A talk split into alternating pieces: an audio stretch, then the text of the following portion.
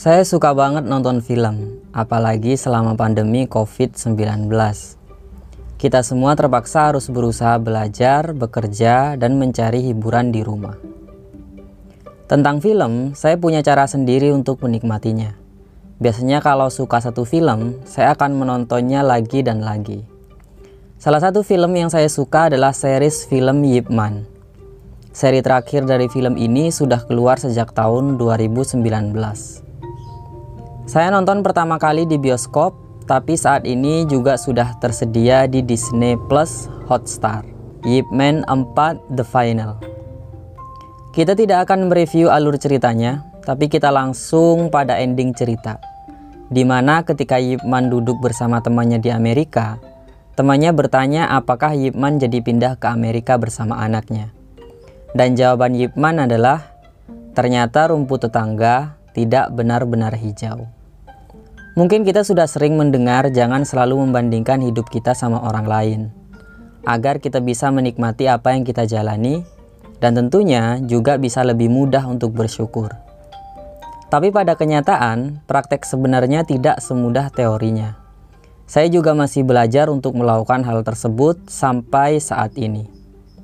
Kita sebagai programmer sering membaca di sosial media tentang gaji, fasilitas, dan kesuksesan para programmer dalam karirnya kerja di rumah atau remote working dengan gaji dolar, bahkan gajinya ada yang dihitung per jam. Bisa liburan dengan bebas sebagai freelancer, atau pasif income dengan membuat kursus online dengan penghasilan puluhan sampai ratusan juta. Dan masih banyak lagi tentunya. Tapi apakah dengan melangkah di jalan yang sama, hasilnya juga akan sama? Tentu saja beda. Karena orangnya beda, pola pikirnya beda, dan antusiasnya juga beda.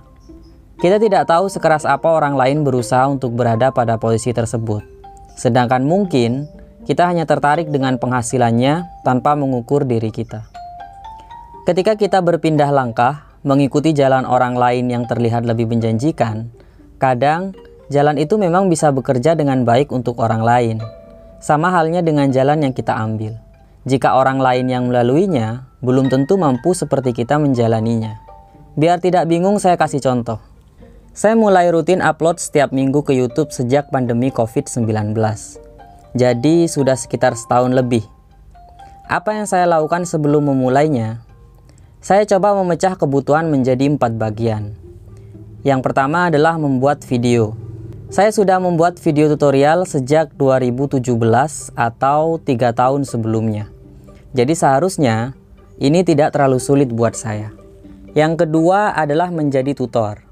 Karena saya membuat video tutorial, walaupun sebenarnya saya tidak bekerja sebagai pengajar, tapi masalah ini terjawab di kebutuhan yang pertama. Yang ketiga adalah materinya. Saya mengambil topik programming dengan kepercayaan diri datang dari pengalaman saya. Saya sudah bekerja di perusahaan sebelumnya, jadi seharusnya saya tahu apa yang perlu saya sampaikan berdasarkan pengalaman tersebut. Yang terakhir atau yang keempat adalah platform YouTube sendiri. Agar tidak mudah menyerah, saya harus mempelajari apa yang YouTuber programming lakukan di channel YouTube-nya dia. Dan mana saja yang bisa saya lakukan dan perlu saya pelajari untuk menjadi lebih baik. Bagian yang terakhir ini adalah hal yang benar-benar baru buat saya. Saya cukup memastikan bahwa bagian-bagian kebutuhan yang tadi sudah dipecahkan, saya tidak memulai semua bagiannya dari nol. Harus ada bagian yang sudah saya kuasai.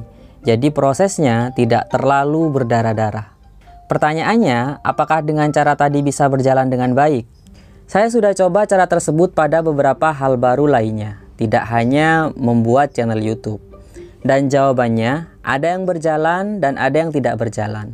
Bahkan idenya berhenti ketika proses memecah bagiannya juga ada, belum dijalankan sama sekali. Jika kita menerima masukan, nasihat, atau tutorial dari internet dan itu menyelesaikan masalah kita, belum tentu cara tersebut bisa menyelesaikan masalah orang lain. Karir juga seperti itu, sama. Kadang kita sudah berada di jalan yang benar, tapi karena melihat orang lain bisa lebih cepat berhasil di jalan lain, akhirnya kita coba pindah ke jalan tersebut. Ternyata prosesnya tidak seindah yang dibayangkan.